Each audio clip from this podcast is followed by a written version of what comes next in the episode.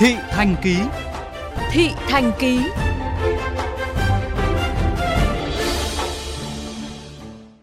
Thưa quý vị, không ít lần bị đe dọa, cũng từng đối mặt với hiểm nguy, nhưng người phụ nữ đã ở tuổi ngoài lục tuần vẫn miệt mài đi đòi công lý, bào chữa miễn phí cho trẻ em và phụ nữ yếu thế.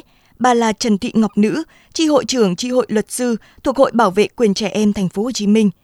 Nhân ngày 20 tháng 10, mời các bạn cùng phóng viên Hồng Lĩnh đến với câu chuyện về bà, về những điều ít ai biết phía sau các giải thưởng cao quý mà bà được vinh danh từ 4 giờ sáng đi mà tới 10, 11 giờ khuya mới mới về tới nhà. Cái năng lượng của cô quá lớn đi, nhiều khi là mình không theo kịp. Cần thì là cô là người xung phong đi đầu tiên. Hôm bữa mà có hai em bé mà bị chết cháy ở dưới Bình Chánh thì cũng cô cũng tự bỏ tiền túi ra mà đi. Chị Lê Ngô Phương Thanh, một luật sư trẻ, đã xin vào tri hội luật sư ngay từ lần đầu tiên tiếp xúc với luật sư Ngọc Nữ bởi năng lượng tích cực, trái tim yêu thương của bà bận rộn, điện thoại reo liên tục và thời gian gần như chẳng có ngày đêm. Luật sư Ngọc Nữ chia sẻ, việc đòi công bằng cho trẻ em và phụ nữ là một hành trình gian nan nên phải dành chọn tâm sức.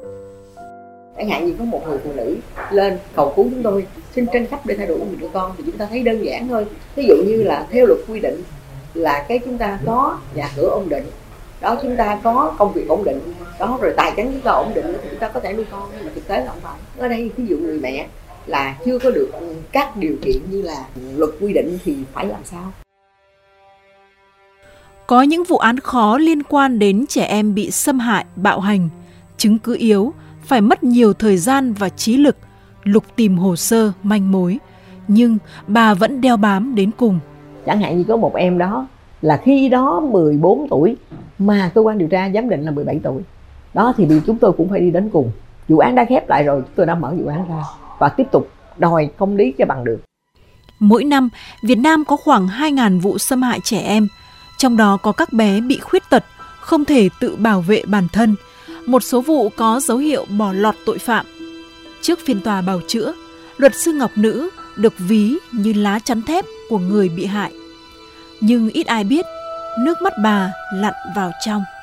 Hầu như cũng là cạn nước mắt rồi khi mà có cái những vụ án mà thương tâm xảy ra sau này. Nhưng mà bây giờ mình nghĩ là bây giờ mình cứ phải làm rơi nước mắt như vậy thì nếu mà xúc động thì người mẹ sao chịu nổi. Trong cái cuộc đời làm luật sư chúng tôi nuối tiếc nhất là những em đó chúng tôi biết là em có bị xâm hại, có bị bạo hành, nhưng mà chúng tôi không làm gì được thí dụ như các em bị xâm hại cái bị bạo hành mà đến một tuần mấy em mới nói thì cái đó là lực bất tòng tâm 16 năm có những ám ảnh không thể nào quên. Đó là hình ảnh một người mẹ lặn lội từ miền Tây lên Sài Gòn, xin bà tìm lại công bằng cho đứa con gái bé bỏng 13 tuổi đã quyên sinh sau khi bị xâm hại. Vụ việc thời điểm đó bị đình chỉ vì không tìm được chứng cứ. Bà đã vào cuộc tìm ra bằng chứng, khôi phục lại vụ án, trả lại đúng người, đúng tội. Có những đứa trẻ đã qua đời rồi, nhưng ở đây mình đứng trước vong hồn của bé. Chúng tôi cũng hứa rằng tôi sẽ lấy lại những gì mà bé đã mất. Cái rủi ro thì nó cũng sẽ có. Thì à, trong cái vụ án mà ở quận 12 thì là cái anh này ảnh à, hiếp dâm hai bé một bé 5 tuổi bé 6 tuổi. Đó thì là khi xử xong thì sơ thẩm tuyên 5 năm 6 tháng. Thì khi tuyên án, thì bất ngờ thẩm phán tuyên án từ 5 năm 6 tháng, phúc thẩm lên 10 năm. Thì gia đình bắt đầu ào tới. Lúc đó tôi không trở tay kịp vì cái phòng xử nhỏ. Chồng hồ sơ trên bàn, mỗi ngày một giày lên mà tóc bà đã thêm sợi bạc. Nhưng cho đến giờ, vụ án nào luật sư ngọc nữ cũng trực tiếp tiếp nhận và tranh tụng. Bà luôn tâm niệm sẽ lắng nghe trẻ em bằng trái tim và bảo vệ các em bằng cả cuộc đời mình.